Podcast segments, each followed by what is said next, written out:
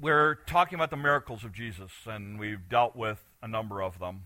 Uh, we're about half, little, halfway through ballpark, uh, where we, is where we are.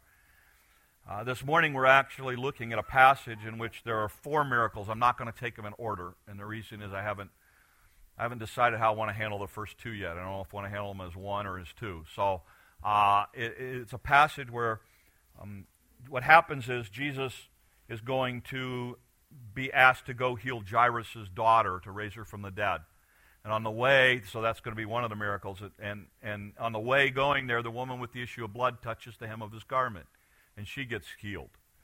And then after that, what happens is Jesus is walking back, and two blind men come after him, and he heals them, and then he's going to heal a guy who's deaf. So there's like it's like bada bada bing. I mean, boom, boom, boom, boom, boom, real quick that way, and and, and how that all plays out. So um, I'm going to take the two blind guys today. Okay, so uh, that's kind of where we're going with it and, and how we're going to look at it. The story's in Matthew chapter 9, so we're going to look at that. Um, this, this particular story, the blind man, is only in Matthew chapter 9, so that's unique. Uh, most of the other, other writers, and you, and you, need to understand this, when we look at the New Testament, uh, Jesus was here for 33, a little over 33 plus years, 33 and a third, 33 and a half, right in there. We know very little of his life before 30. Most of what you know in your New Testament is the three years of ministry. Out of those three years of ministry, if you were to actually look at it in a, in, in a calendar kind of thing, it only covers about 50 to 60 days. So it, it, it, I, I look at it this way it's kind of like if I came to you at the end of your life, or, you know, let's say you're 60 years old or 70 years old, I come to you at the end of 60, 70 years, and I say, Tell me the 10 big things, the, the 10 biggest stories of your life. And you would hit me with 10 of them. It's kind of like the writers, Matthew, Mark, Luke, and John, look back over the life of Christ and they take the things that made the biggest impact to them through the inspiration of the Holy Spirit. So, consequently, if you actually start to look at and break down the stories of Christ, and for instance, a lot of the physical kind of stuff is in the book of Luke. Here's why Luke was a doctor. So, a lot of minute details about the physical healings or the physical things you'll see in the book of Luke. Uh, Mark is, is talking about Jesus as a servant.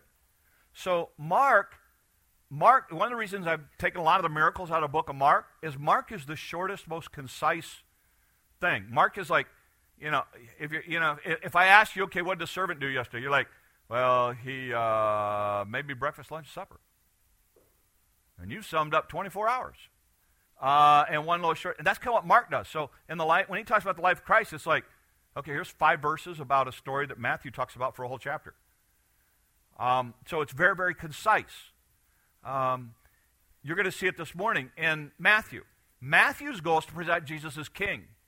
So Matthew emphasizes something this blind guy says in relationship to that when he calls him the son of David. And it's the first time he uses it. So, as, to give you a little bit of background. So, Mar- Matthew chapter 9, uh, here it goes.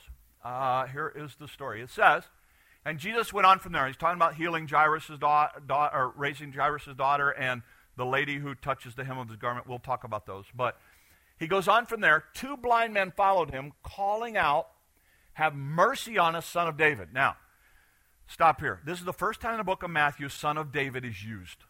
Okay? And it's a political hot potato term. All right? And here's why. They're in a Jewish area. When you start saying David around Jews, David was the greatest Jewish king in all of history.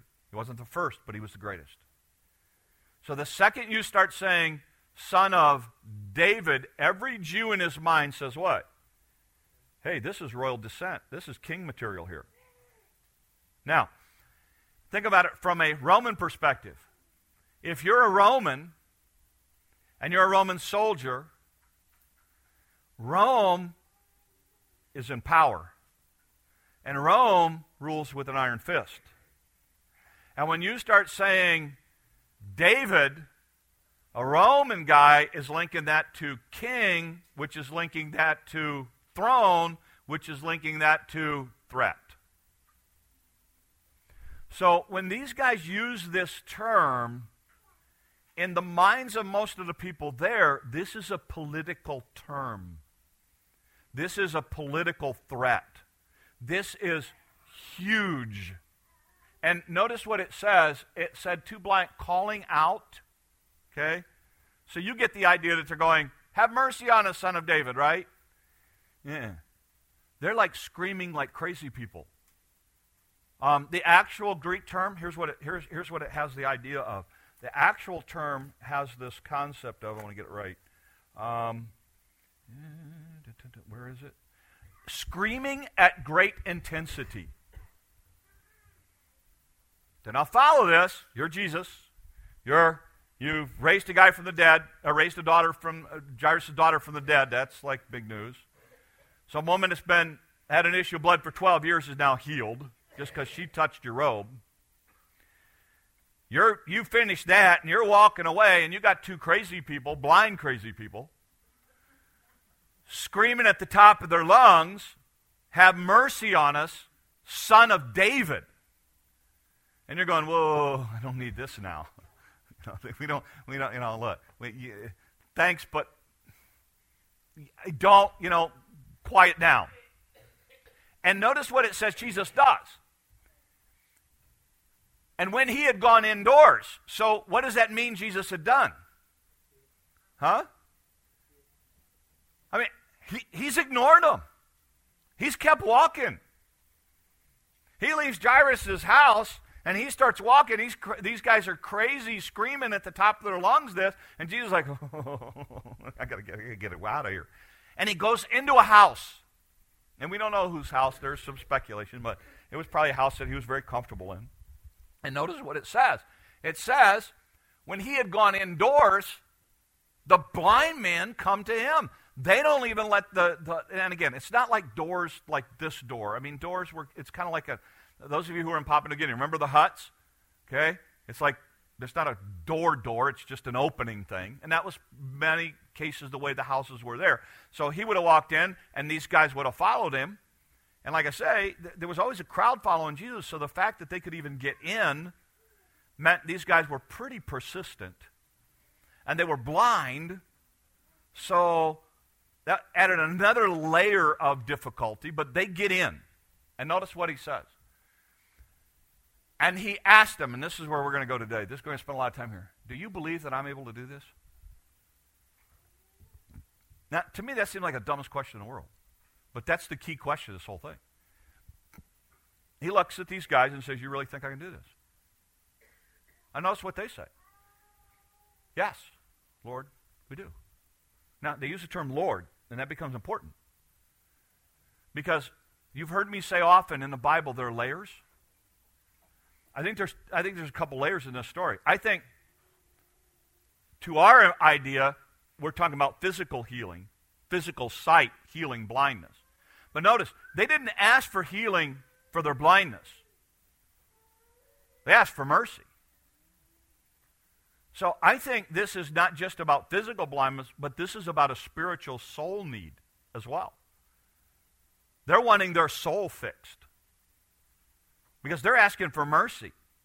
And, and, and Jesus says, Do you think I'm able to do this? And they reply, Not yes, but yes, Lord. And they go on. Notice what he said. Then he touched their eyes and said, According to your faith, let it be done to you. And, and, and that's why I think some people say, well, the faith, they needed faith to be healed. When it comes to healing, here's what we find in the life of Christ. Sometimes it was their faith, sometimes it was another person's faith, and sometimes it was no faith. I think the healing here the healing here is actually, the faith and the healing thing is really tied more to the soul than it is to the sight. And you can debate that uh, all you want, but I, I think it's really about they're wanting to put their trust in Christ. They, they haven't asked to be healed from their blindness here. They've just said, Show us mercy. And notice what he goes on to say. And he says, um, According to your faith, let it be done to you. And their sight was restored. Um, all of a sudden now they can see. Now you need to understand, blindness was a common deal in this time. The fact that Jesus touches them is unique because um, they couldn't see what he was doing. The only way that they could know what he did was by feel. So when he touches their eyes, they realize he has done something. And it says that their sight is restored. Um, blindness was common. I think we have six people that Jesus heals that are blind. Jesus heals more blindness than anything else um, as far as individuals go. Uh, it, was, it was a disease that was as common as leprosy during the time uh, just because of the climate and, and, and, and an eye injury was something that was very easy to get. Blowing sand, all that kind of thing, and that kind of culture. Uh, it, it, and again, and remember the one person where Jesus heals the disciples out the question was this man um, born blind because of his sin or his parents? Was often tied to uh, sick, uh, sickness like this was often tied to sin. And so it says he touches him, and notice what he says. He restored it, and he warns them sternly. This is, again, a very powerful word. He looks at them and he says, Okay, guys, now look. I want you to tell anybody about this. Okay? I don't want to tell anybody about this. Now, here's why. What I think why. When Jesus is in Gentile areas, like he was with the, the demon guy in the, in the cemetery, what did he tell him? You go back, you live in your, your, your community, and you tell everybody about it. That was a Gentile area. This is a Jewish area. And in a Jewish area, this is a politically charged issue. So if these guys go out, all of a sudden now people are going to flock to Jesus to be healed, and Rome's going to look at him as a threat, and it could short, shorten his ministry. And it wasn't time yet. There's going to come a time when he tells people to go tell them, but not yet in the Jewish world. So he looks at these guys and says, Don't say anything. And then notice what did happen. See, no one knows about this, but they went out and spread the news about him all over that region. And, and, and unfortunately, in, in not listening to Jesus, they hurt his ministry more than they help his ministry. Um, but you have these two guys um, getting, getting sight. Um, a short, again, a, a, fairly straightforward miracle. Two takeaways that, and then I'm done. Um, first takeaway is this. Notice that Jesus touches them where they hurt. He touches their eyes to give them sight. Um, I think it's an important principle for you and I to understand. God brings people into our lives, and when, when, when they do, it's important that we understand the significance of trying to, to reach them or touch them where they are. It's, it's too easy sometimes for us where somebody, somebody, we start ministering to somebody and we're like, okay, they need to know this, this, this, this, this, this, and this. And so, wait a minute, they're not there yet. That's not where they are yet. Let's, let, let, let's, let's start with where they are.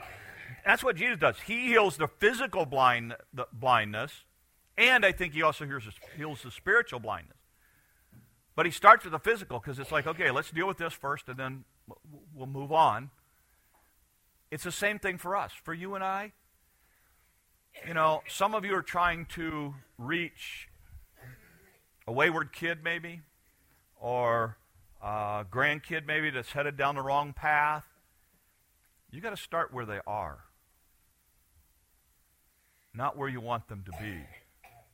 Um, some of you have come from um, backgrounds in which, uh, here's what typically happens somebody comes from another religious background, okay? They understand salvation. They put their faith and trust in Christ. Their burden is to reach their friends.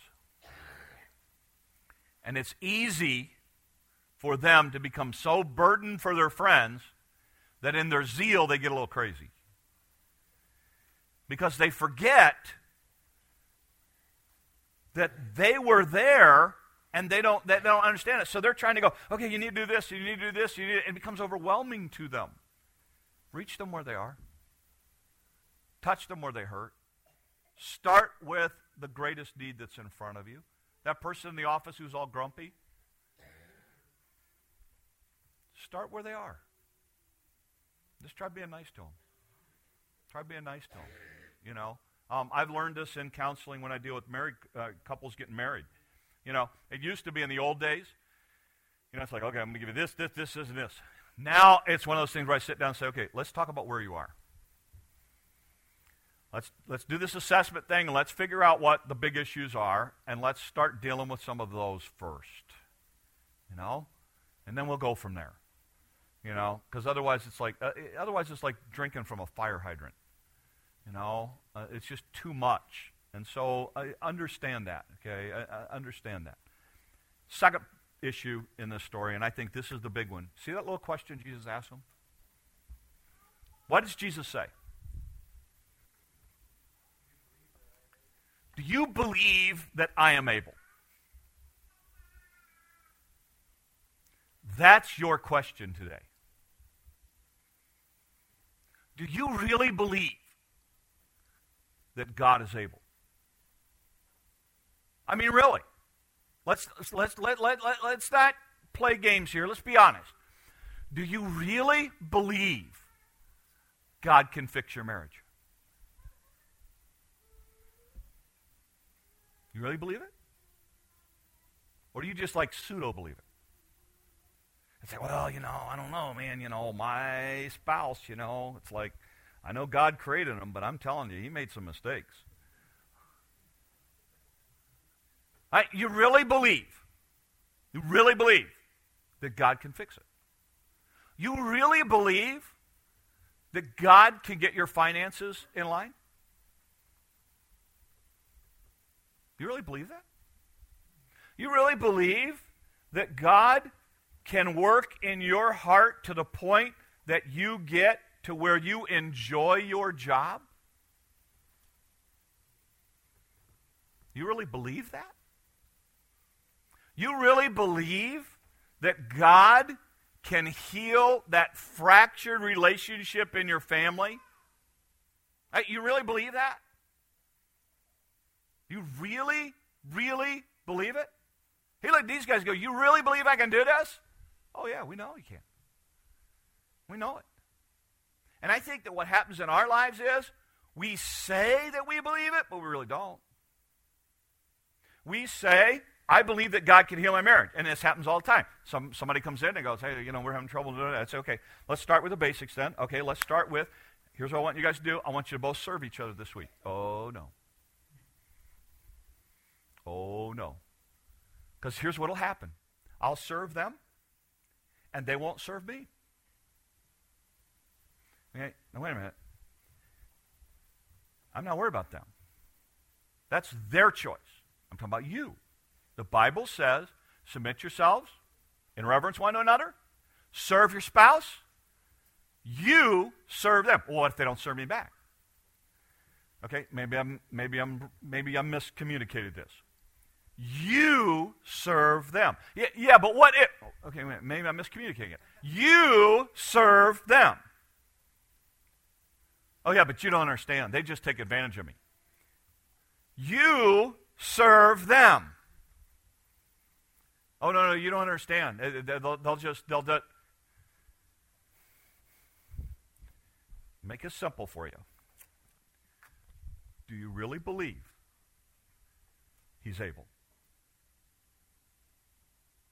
Because, see, here's the thing I don't care what they do, you're going to stand before God and give an account for what you did. Not what they did, what you did. You really believe it? Let me ask you this. You really believe that God can get your finances back under control? You really, really believe that? Because I'm going to tell you how you do it. You know what this book says? It's really simple. Every time you get something, you give a portion of it away. Oh, no, no, no. Then I'll have less money. Do you really believe? No, no, no, no, you don't understand my finances. I can't afford to give. Let me tell you what I've learned. I've learned that if I really believe this, and I put God first in my finances, that I can live far better on the remainder than I can if I kept it all to myself. That's why, by the way, you know what? What am I doing in Operation Christmas Child with the kids? What am I trying to teach them? I'm trying to teach them that you give something of value to you and put it in a box. Any kid could go out shopping and have mom and dad write a check for all the toys that go in the box. That doesn't teach you anything about giving. That doesn't teach you anything about putting other people first. But if I tell you to take one of your favorite toys, one of your favorite, like my kids, put, take one of your favorite Matchbox cars and put it in the box. Take one of your favorite, Lego cre- creations and put it in the box. Now, now we're teaching you something about giving. Now we're teaching you about putting somebody else before you. Keep going. You really believe? Now, you guys do. I know you do. But do you really believe that you can give God a Sunday morning of your time and He will honor your time for the rest of the week? You really believe that? I mean, you do. You're here, okay? Uh, but how many times do we sit there and go, you know what? If I don't go to church, I can get so much more done. Really? You really believe that or not? You see, I think this is a crucial question for us. What do you really believe?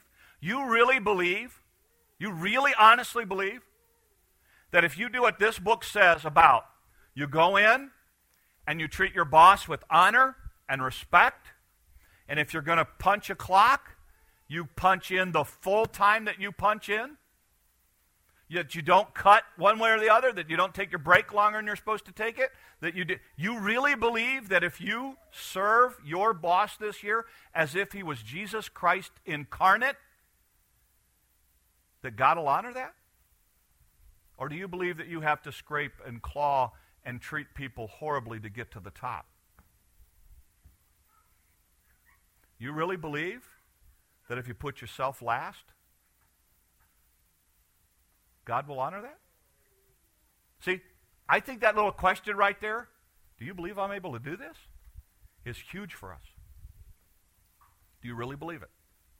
And that's my question for you this morning. Wherever you're struggling, work, home, money, um, neighbors, in laws, outlaws, relatives, friends, family, uh, whoever it is, you really, be able, you really believe that if you do what God tells you to do, He will honor that? Or do you think that just maybe He's got it wrong and you've got a better way?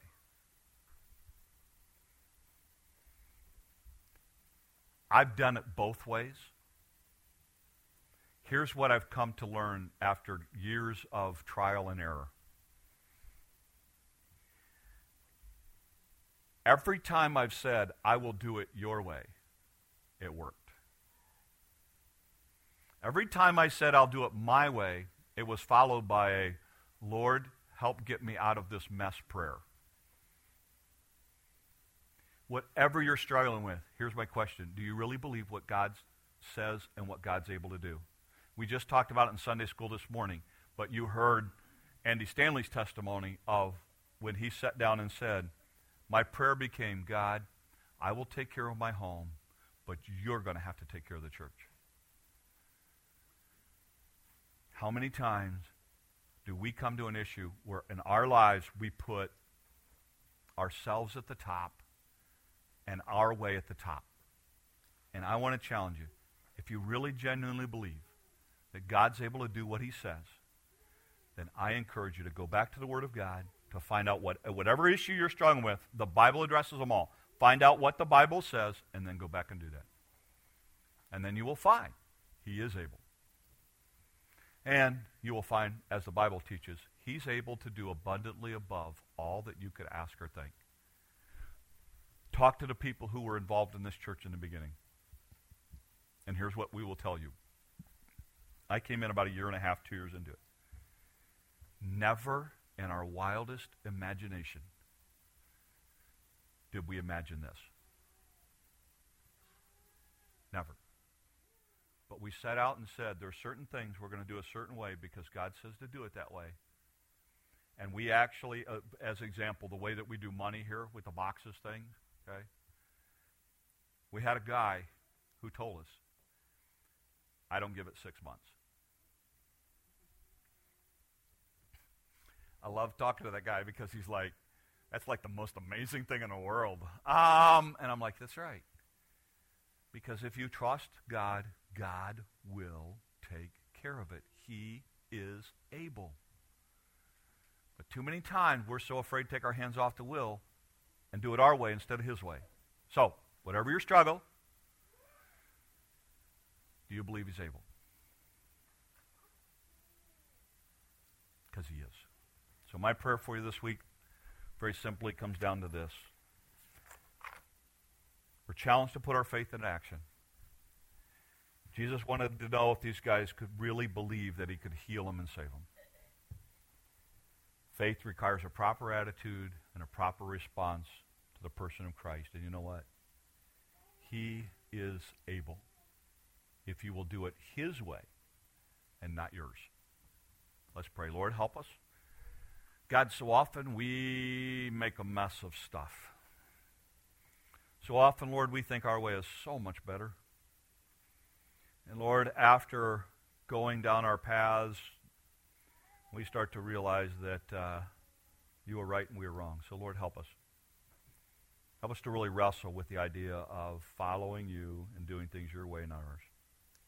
Help us to really genuinely struggle with this idea of what do we really believe. And do we really believe, Lord, that you are able to do this? Or do we have more confidence in ourselves? So, Lord, work in our lives this week. Help us to trust you in the things that uh, we have uh, failed in trusting you in. And use us. And we'll give you the honor and glory and praise these things we ask in your name. Amen. Uh, let's stand together.